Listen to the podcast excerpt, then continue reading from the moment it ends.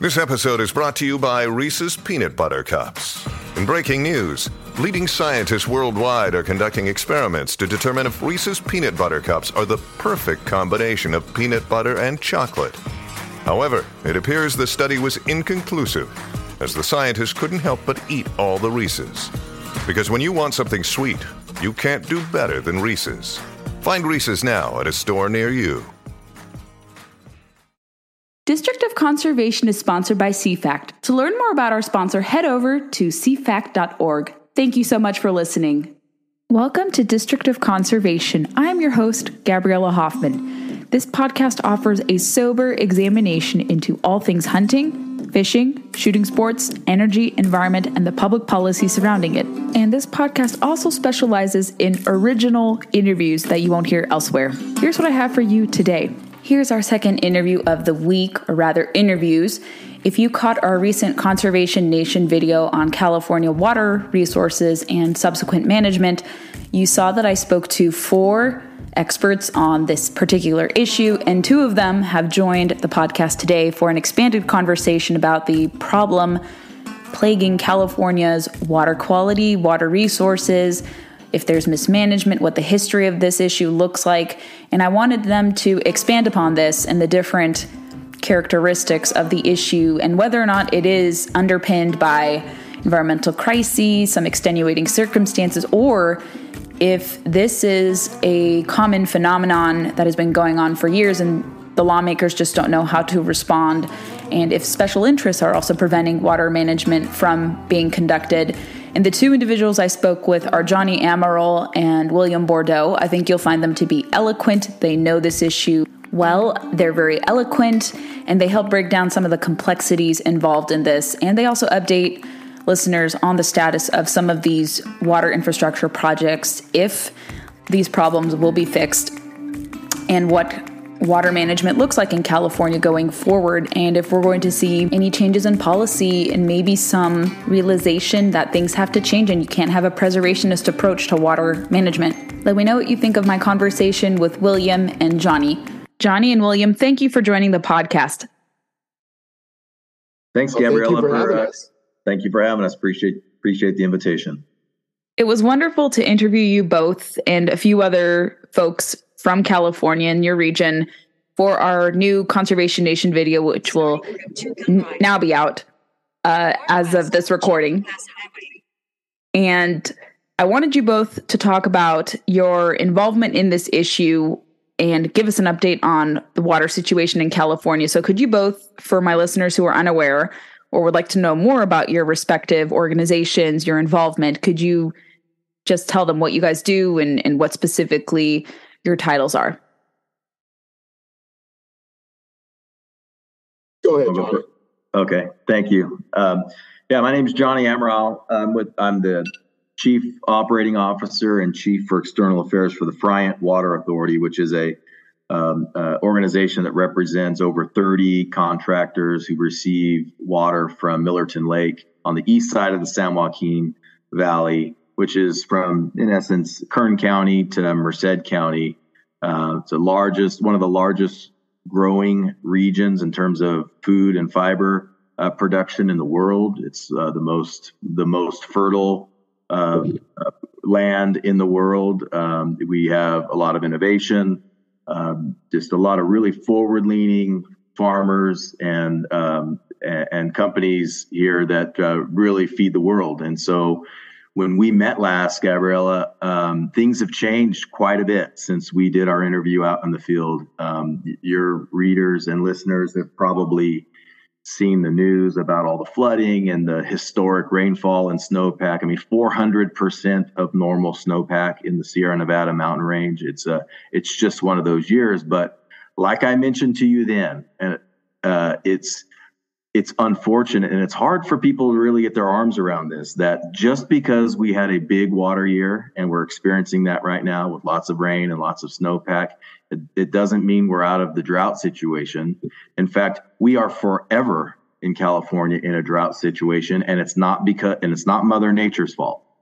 It is a an overregulated um, uh, uh, overly complicated uh, system um, that was once the kind of the envy of the world. This this, this system that was built almost hundred years ago to move water around California. It's just gotten strangled by laws and lawsuits and regulations and other restrictions to where even though we have a big year like we've experienced this year in terms of rainfall and snowpack, guys like William and I are already thinking about what about next year? And if we don't have another wet year, we're back into this perpetual uh, cycle of shortages. And it's and it's important for your listeners to know it's not because of hydrologic drought. This is a problem that was created by man and it needs to be fixed by man.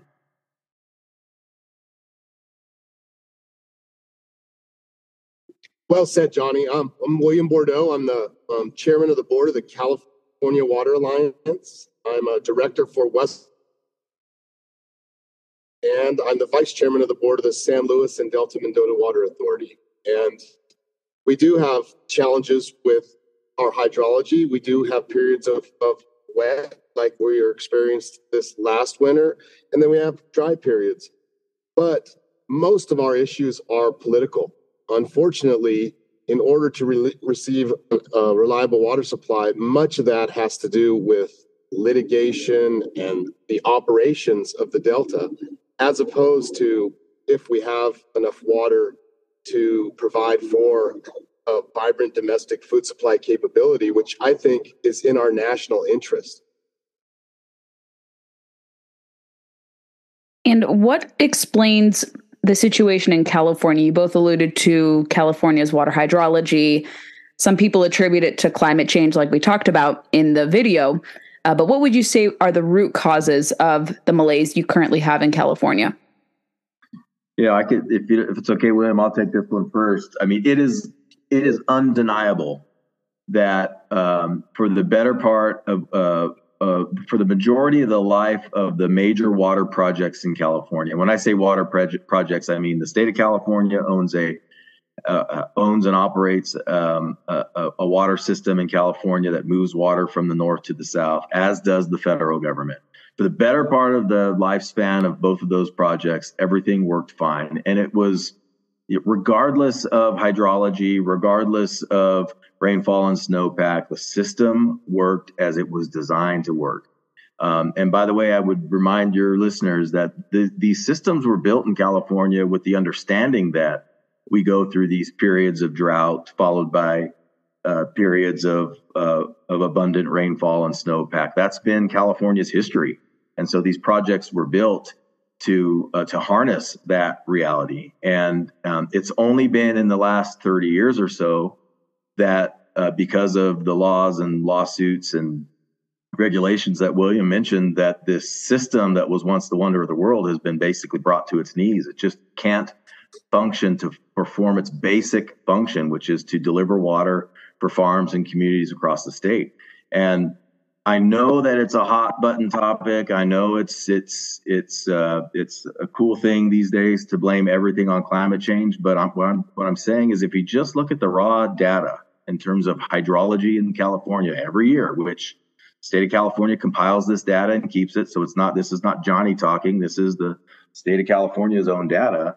Hydrology in California really hasn't changed a whole lot in the last well more than hundred years. What has changed is how the projects and how water gets managed in California. That's the common denominator in all of these issues. I'm not denying that there are uh, years where we have actual drought. That happens. That's the, again, that's the history of California's hydrology. It happens.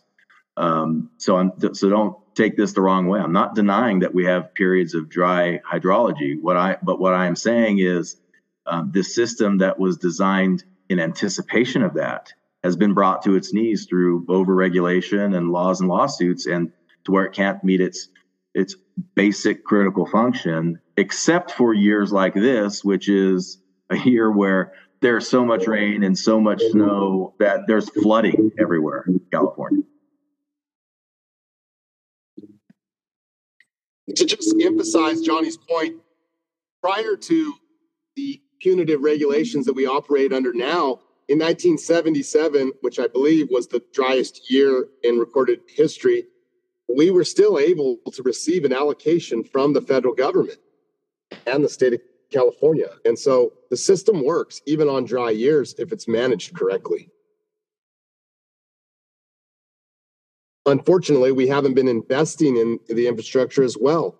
The, these systems, like Johnny alluded to, were built a long time ago, and we're not putting the required investments to maintain them or improve them or build them for the population that has skyrocketed over the years because of the success of these water projects. Without these water projects, the state of California wouldn't be the economic hub of our country that that it is. It allows uh, people to live in the Bay Area and in Los Angeles. Without these water projects, we wouldn't have those communities.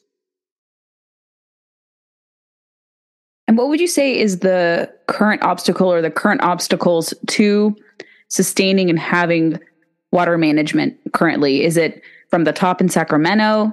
Is it special interests? What exactly is preventing some of the solutions you guys have talked about in our video from happening? Yeah, one of the biggest, uh, we did talk about this actually when we were out there uh, on site, Gabriella, but one of the biggest obstacles we have is is the is water in California has become, especially in re, in the recent decades, a very political topic, and um, and it's not it's not not as much as it as it once was in terms of drawn down party lines. It's more drawn down regional lines now, where uh, where it's become political. Um, w- because um, largely these the, most of the impacts to these laws and regulations that have been layered on top of one another have have, have a, a really hard impact on the Central Valley communities, the ag communities, and so it's it's banded the valley together in uh, as we've been seeking you know solutions to these problems, but they're very hard to find these solutions because it's become so political. So the I'd say the biggest challenge we have to fixing to fixing operations to where we can get back to a system where we can reliably uh, count on water deliveries that make sense, um, it, has been because of these regional political battles. I would I would add to it is that unfortunately we haven't d- done a good job telling our story. The farmers that that Johnny represents and that farm in the regions where where, where I live and farm that they've been extremely successful and provide safe, affordable nutrition nutritious food in abundance. And so all you have to do is go to the grocery store and you will you will see things year round. And and so but people used to live near a farm or on a farm and so they could appreciate all the hard work and all the challenges that are associated with you know producing food. A lot of times you have to go long periods of time before you generate any income. They're they're capital intensive you have weather and pests and a myriad of issues that could cause problems. Uh, supply and demand issues markets can get overproduced and underproduced and all the things that make it challenging and people don't have an appreciation for all the time energy and effort that goes into producing the food that people find in the grocery stores. And so i think we need to do a better job of educating people on the symbiotic relationship that rural communities have with these large municipalities, where a lot of the decisions are being made because that's where a lot of the votes come from and a lot of the politicians are elected out of. And so they just lack the understanding. And I think we all need to do a better job of telling our story and explaining how we all are, are working together for achieving all the different successes that we need to do in the future.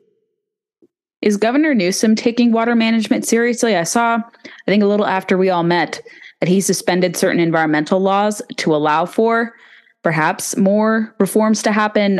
What is the kind of underpinning there? Is there any truth to that, or he hasn't really made any strides to fix the situation? So there's there you're you're right. What what you're alluding to, Gabriella, is uh, action taken by the, the, governor and the state of California to allow for more flexible operations to take the floodwaters that we were experiencing for the better part of the last three months or so, uh, and and move that water into groundwater recharge facilities and other facilities just to provide more flexibility. Because as I mentioned, it's you know, it's become a very tangled mess of laws and regulations and and regulators um, governing how water moves in California. So that was welcomed and needed uh, to provide just a little more flexibility to be able to move water uh, when it was available, especially floodwaters, where it needed to go, so that we didn't lose so much. Um, but I will say that you know it also came at a time when every river, every creek, every every every channel that can move water in California was full. It was everything was just um, just jam packed, full of water moving, and it was causing flooding all over the place. So it's um, it's good to have those types of flexibility, uh, that type of flexibility in place for uh, for now. But it would be it's even more important in the average or let or below average years to be able to have that flexibility to move more water into groundwater storage and other facilities. But the you know the the overarching I don't want to get too far in the weeds here for your for your uh, listeners, Gabriella, but the, the overarching issue we face is the political football that water has become as it relates to how water moves through the Delta. And for your listeners that aren't from California, the San Joaquin Sacramento River Delta is basically uh, that's where all the major river systems meet in the kind of north central part of the state and um, the Sacramento River, the San Joaquin River. I mean, all the major river systems kind of meet there, and the and the major water projects, the major facilities are centered there in the delta because as water moves from the north and from the south into the delta, what happens with that water really determines whether or not cities and farms in California have a water supply. And and the the political football that I mentioned earlier, the, the, the political nature of this is really related to how what laws and regulations are going to be in place that govern how water moves when it gets to the delta.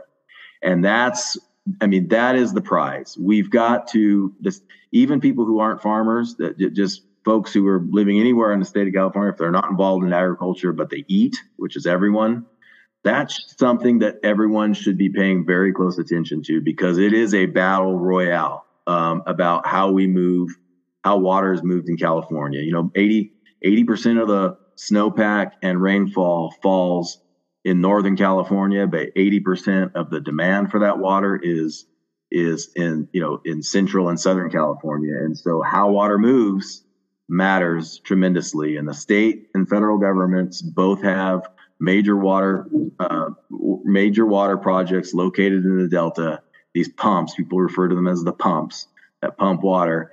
And that's kind of what's in limbo right now. That how we're going to govern uh, and and manage water supplies uh, this year next year the years after that's all up in the air. And it's a question it's an unanswered question.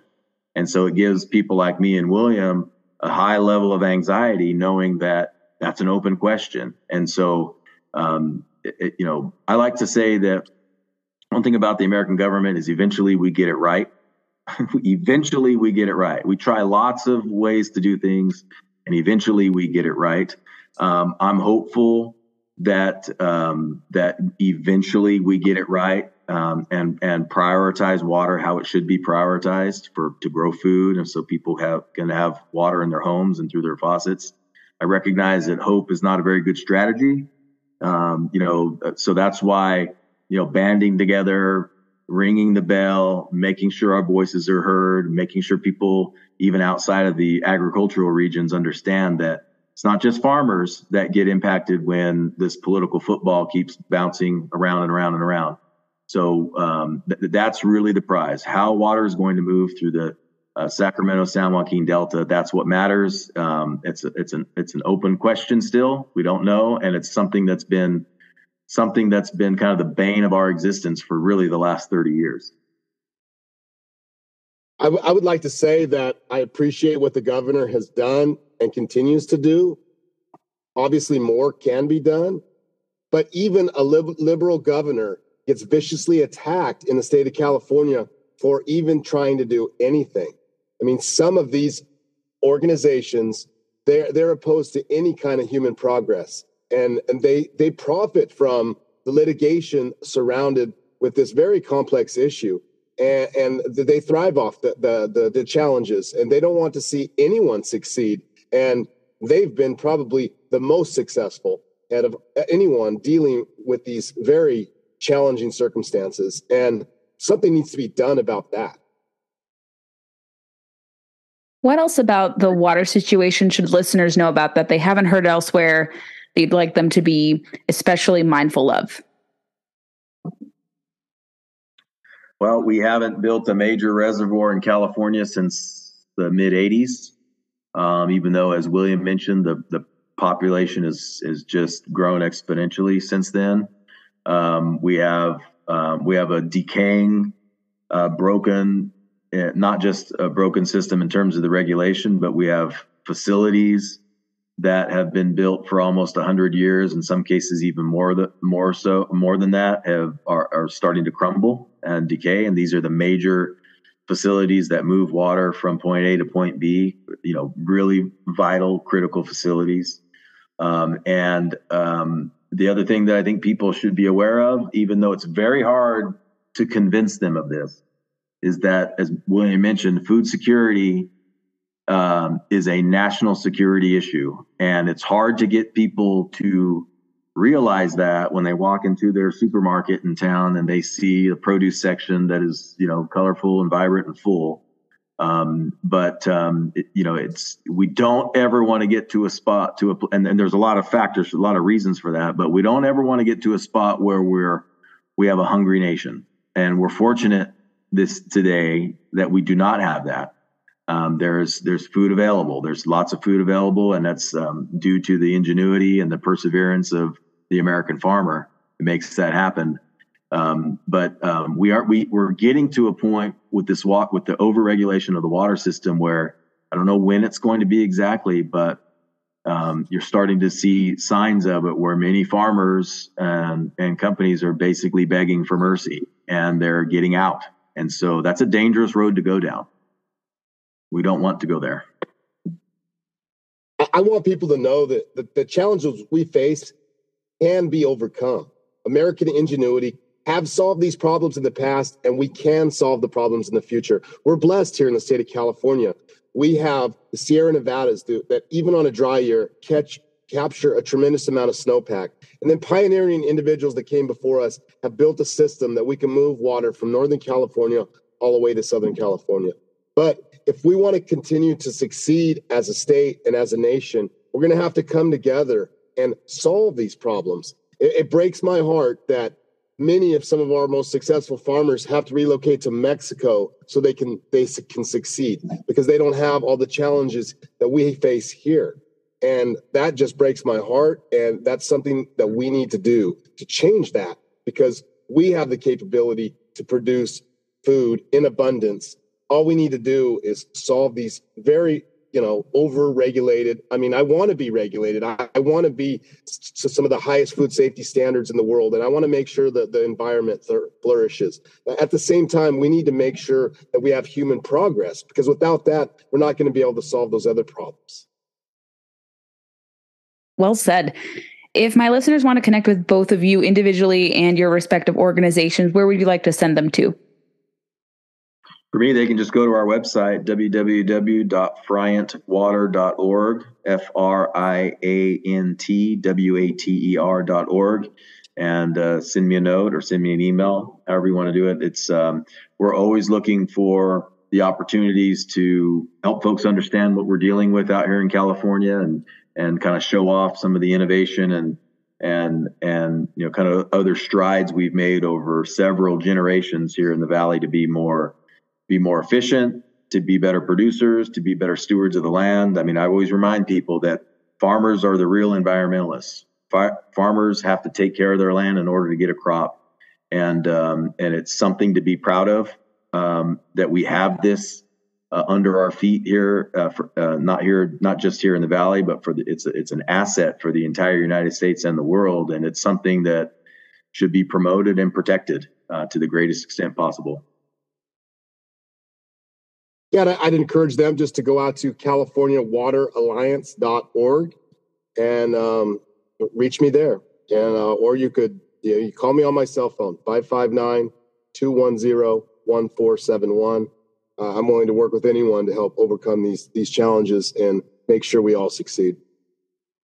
I really appreciate you both coming on, taking time out of your very busy schedules because agriculture, water, all that demands a lot of time. So grateful for that. And also thank you guys again for speaking in our video report. I think it's going to be well received and is being well received by those who are watching it. So appreciate you coming on here and participating in that previous project as well. Thank you. Thank you for the invitation, Gabrielle. I appreciate it. Looking forward to seeing the final product. Thanks for listening to today's episode. Make sure you're connected to us on social media Facebook, Instagram, and Twitter. And also on your preferred player, we recommend Apple Podcasts, where you can leave us reviews if you really like the content. Share the podcast with friends who may be interested in learning more about what's trending in conservation and the related industries that entangle with it and sometimes work against it as well. Thanks for listening to the show and stay tuned for the next episode.